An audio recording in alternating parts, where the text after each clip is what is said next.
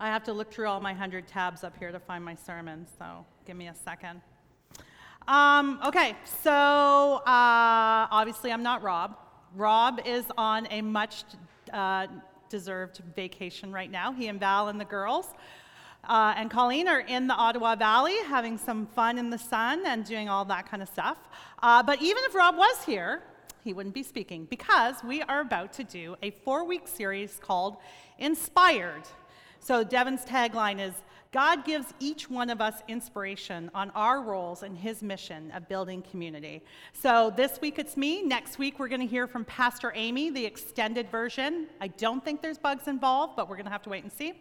And then, as Pastor Amy mentioned, we're having Jeff from Net Church. Net Church is an organization that reaches into Georgian College in Barrie, and they have been up and running and doing things even through all of COVID. And so he's going to come and share about what he and his wife Jen are doing there. And as uh, Amy said, we're going to take up a special offering for them. And then we're going to hear from Devin on what God has put on his heart. So I am looking forward to the next few weeks, and I hope you guys are too. So for the next little while, we will be playing, as Amy says, musical pastors, and we'll all have different roles. So that should be fun. All right. I want to read to you a story that inspired me from the Bible. This is basically kind of how the church was born, and it's from Acts 1 and 2. Um, I'm not going to read all the verses, I'm just going to highlight a few of them. I'm going to try as hard as I can to keep on track so that my son doesn't kill me because I'm not following his slides. But here we go Acts 1 1 to 5. In the first book of Theophilus, I have dealt with all that Jesus began to do and teach until the day when he was taken up, after he had given commands through the Holy Spirit to the apostles whom he had chosen. He presented himself alive to them after his suffering by many proofs, appearing to them during 40 days and speaking about the kingdom of God. And while staying with them, he ordered them not to depart from Jerusalem, but to wait for the promise of the Father, which he said, You heard from me. For John baptized with water, but you will be baptized with the Holy Spirit not many days from now. And when they had entered the upper room, they, they, when they had entered Jerusalem, they went up to the upper room where they were staying Peter and John and James and Andrew, Philip and Thomas, Bartholomew and Matthew, James the son of Alphaeus, and Simon the Zealot, and Judas the son of James. All these, with one accord, were devoting themselves to prayer, together with the women and Mary, the mother of Jesus, and his brothers. In those days, Peter stood up, up among the brothers. The company of persons was in all about 120. When the day of Pentecost arrived, they were all together in one place, and suddenly there came from heaven a sound like a mighty rushing wind, and it filled the entire house where they were sitting and divided tongues as a fire appeared to them and rested on each of them.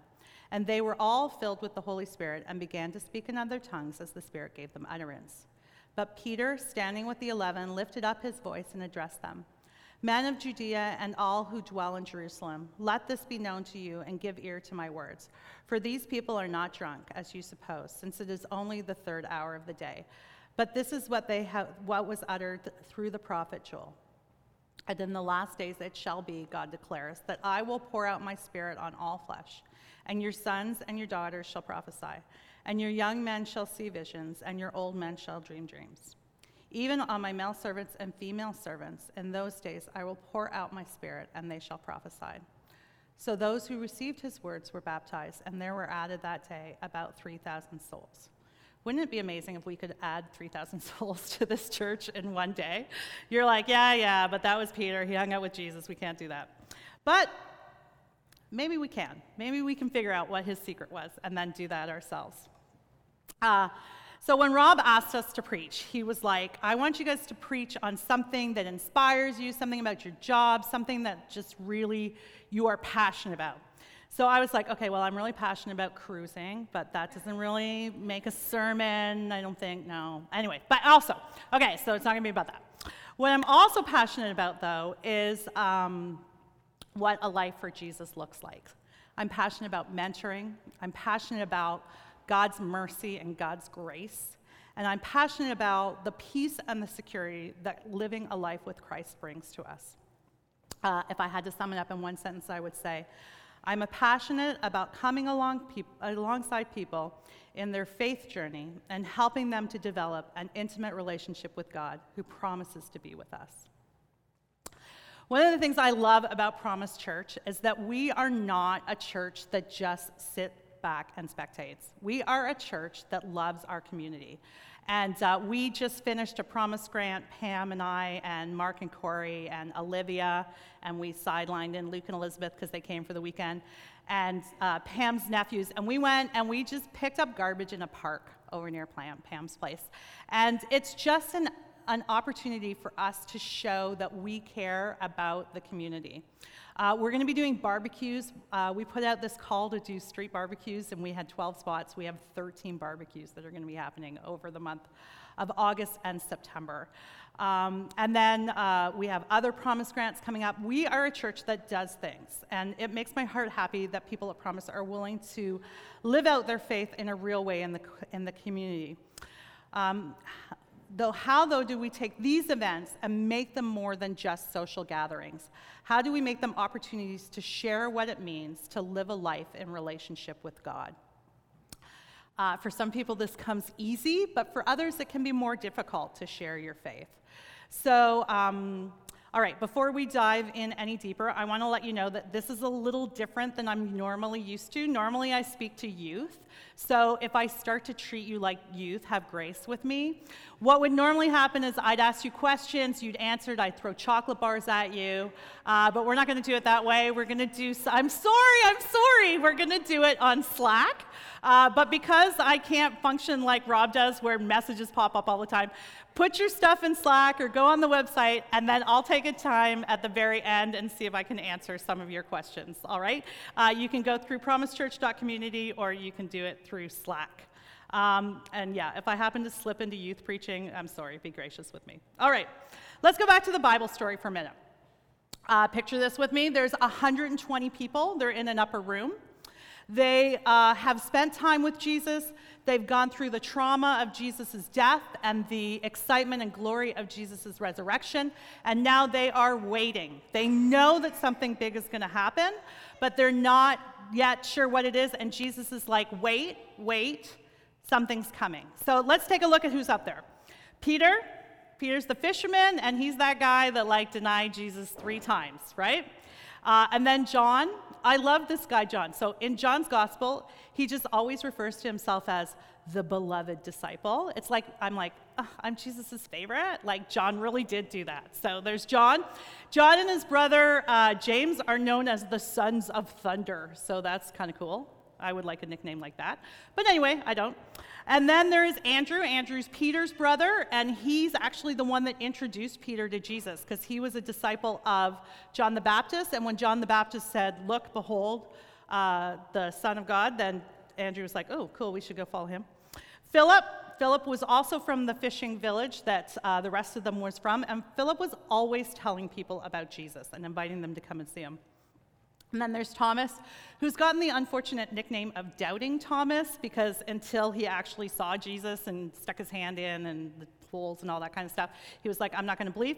But he's also the guy that was like, Jesus, you know, if you go to Jerusalem, they're going to murder you. And Jesus is like, Yeah, I'm going. And Thomas is like, All right, we might as well all go. So off he went with him. Then there is uh, Bartholomew, who sometimes they also think might be Nathaniel. Uh, he was the guy that was like, Nazareth, what good can come out of Nazareth, right? And then he met Jesus, and we figured out good, what good came out of Nazareth. Matthew, this guy was a tax collector, super hated by everyone because he would take the money and give it to uh, the Romans.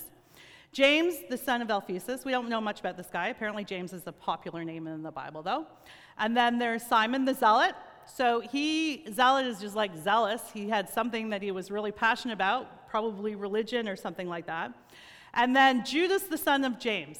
Imagine being this guy. He's like, no, no, no, I'm the other Judas. I'm the good one. And then we have the women. So that kind of encompasses everyone. Most of the people named Mary, Mary Magdalene, Mary and Martha from Bethany, Mary, the mother of Jesus, and then Jesus' brothers. Um, They were not a highly educated group of people. They were not the leaders or the overseers or everything. These were simple people who believed that Jesus was the Messiah and they were willing to obey him. Okay, so now that we know that these were just ordinary people like you and me, what made the difference? What was the key to their ability to turn the world upside down? How were a bunch, how were they able to launch a religion that's still around 2,000 years later? The Holy Spirit is what made these ordinary people different. In Acts 1, Jesus tells them to not start, with the, not start their evangelism until they have the Holy Spirit. And then in Acts uh, 2, they receive the Holy Spirit and evangelism begins. Uh, when we accept Christ as our Savior, we, uh, we give our lives over to His leading. Um, we understand Jesus well. We kind of know He's the guy that came to earth and we follow Him. We get the Father, He's the one up there and who we're all obeying. Um, the, the Holy Spirit's role. What is His role and what does it have to be like super weird? Like, do I have to swing from chandeliers and talk funny and stuff? No. Um, there are a few roles that the Holy Spirit has in our lives. So at salvation, the Holy Spirit comes and He lives in us. This is what we read about in Romans 8 11, where it says, And if the spirit of him who raised Jesus from the dead is living in you, he who raised Christ from the dead will also give life to your mortal bodies because of his spirit who lives in you. This is the Holy Spirit who leads us, guides us. He's our comforter in times of sorrow. He's the one, that voice in your head when you're like, should I do this? No, yes, that kind of thing. That's the Holy Spirit. And that is the beautiful thing about our religion compared to others is we don't have a distant God. We don't have a God that we don't have access to. We have a God that lives literally inside of us and will, we can access whenever we want to. Um, the Holy Spirit lives in everyone who follows Christ. Uh, so, what we're looking at in this story, though, is what the Pentecostals call the baptism of the Holy Spirit. So, this is a separate event in Christians' life. So, we all have the Holy Spirit indwelling in us. But Pentecostals believe that the main purpose of the baptism of the Holy Spirit is for that boldness to speak, that um, boldness to share Christ with those around us, for the spreading of the good news, or what we call evangelism. Okay. So, how do you and I, regular Christians, just like the disciples, become like Peter, who had the boldness to preach to a crowd and have 3,000 people saved? Or maybe just have the boldness to share with our neighbors and our family members who don't know Jesus and the good news that Jesus wants an intimate relationship with him. Okay, let's take three examples from our text. One, you need to have a relationship with Jesus. It's as simple as that. The first thing we know is that they had a relationship with Jesus. They'd been with Jesus. They learned from Jesus. They were intimately involved with Jesus. And so they knew the good news. They knew the things that uh, were going to bring life to these people. He'd been with them and taught them, and they had seen him after his resurrection and believed that he was the Messiah. The second thing you need to do is devote yourself in prayer. This doesn't mean that like I have to be on my knees praying all day, every day, and that's the only way I'm ever going to um, get to know people. What it really means is that we have to take times where we come together as a family and where we pray. We need to make sure that we're in communication with God. We need to make sure that it isn't a one way street, but that we, we're asking Him for His guidance and His direction. And they were gathered together. Uh, they were actively seeking prayer and through prayer together for the ability to spread the gospel. And then you need to make yourself available. That's the last step. The last thing we know is that they were available, they were there. And then, as soon as they were filled with the Holy Spirit, they began their evangelism strategy, which was basically just telling people who had questions about Jesus. You might find yourself out, you're in a grocery store, you're in the library, you're with your kids at the park, you're all of these places. Just be available and w- listen for that little prompt from the Holy Spirit, and then just tell them about Jesus. Tell them about what He's done in your life. Tell them about the things that He's done for you. It was the Holy Spirit that took a man who denied Jesus three times and gave him the boldness to preach in front of a crowd that was mocking him for being drunk. It's the Holy Spirit that did that. Do you ever feel like you're not educated enough or brave enough to tell others about Jesus? Do you feel uncomfortable about the idea of sharing your faith? Are you trying to do things in your own strength? You were never meant to do so in your own strength. The Holy Spirit is far more invested in the people that you're going to share with even than you are. He's wooing them and drawing them. Uh, the Holy, uh, their faith, he wants them to put their faith in the faithfulness of Jesus. You just need to make yourself available to be used by him. God invites you into an intimate relationship with him through prayer so that when someone comes to you and comes across your path that's been drawn by the Holy Spirit, that you'll know the words that you're supposed to speak and that you'll do so with boldness that comes through the power of the Holy Spirit working in you. Do you want to be used by the Holy Spirit to draw people to Jesus? Maybe you've never put your own, your own faith in the faithfulness of Jesus, and maybe you need to do that this morning. Or maybe you're new to this whole Christian thing and you're like, I don't really know too much, I don't really have all the answers, but the Holy Spirit does. You just need to make yourself available.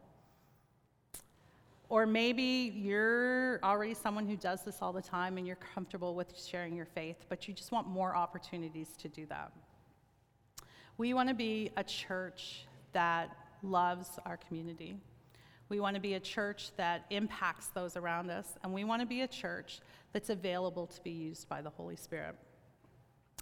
So I am going to pray now. If those are anything that you want, I just would like you to agree with me in prayer that you want to be available, that you're going to take the time to pray, and that you're just going to develop such an intimate relationship with Christ that it just oozes out of you, and people ask you, why are you, you are like you are. All right, let's pray. Holy Spirit, I am thankful that you're a God that lives with me intimately. I thank you that we're not left, that we're not um, people who have to wonder, but that we can have access to you. I thank you, God, that uh, you love people even more than we love people, and your desire is to draw people to you. Holy Spirit, we just make ourselves available to you. We want you to use us. We want you to use our words. We want you to use our hands and our feet. We want to be a church that loves our community. We want to be a church that's available. We want to be people that say, Here I am, Lord, use me. And so, God, as we go from this place, as you bring people across our path, I pray for a boldness. I pray, Holy Spirit, that you would just uh, make yourself uh, known in us and use us to reach those that don't know you, Lord. So, God, I thank you for all that you do in our life. In Jesus' name, amen. Pastor Amy's going to be like, Why is everybody done? But we could be really quiet, and then the kids won't know that we're all finished. And we could just like visit as adults for a bit if we want to do that. So, for those of you who are at home, thank you for joining us today. For those of you who are here, thank you for being here and partying with me. I love it. Next week, we're going to hear from Pastor Amy and the things that the Lord has put on her heart. And uh, Rob will be back next week as well. So thank you very much. We'll see you guys later.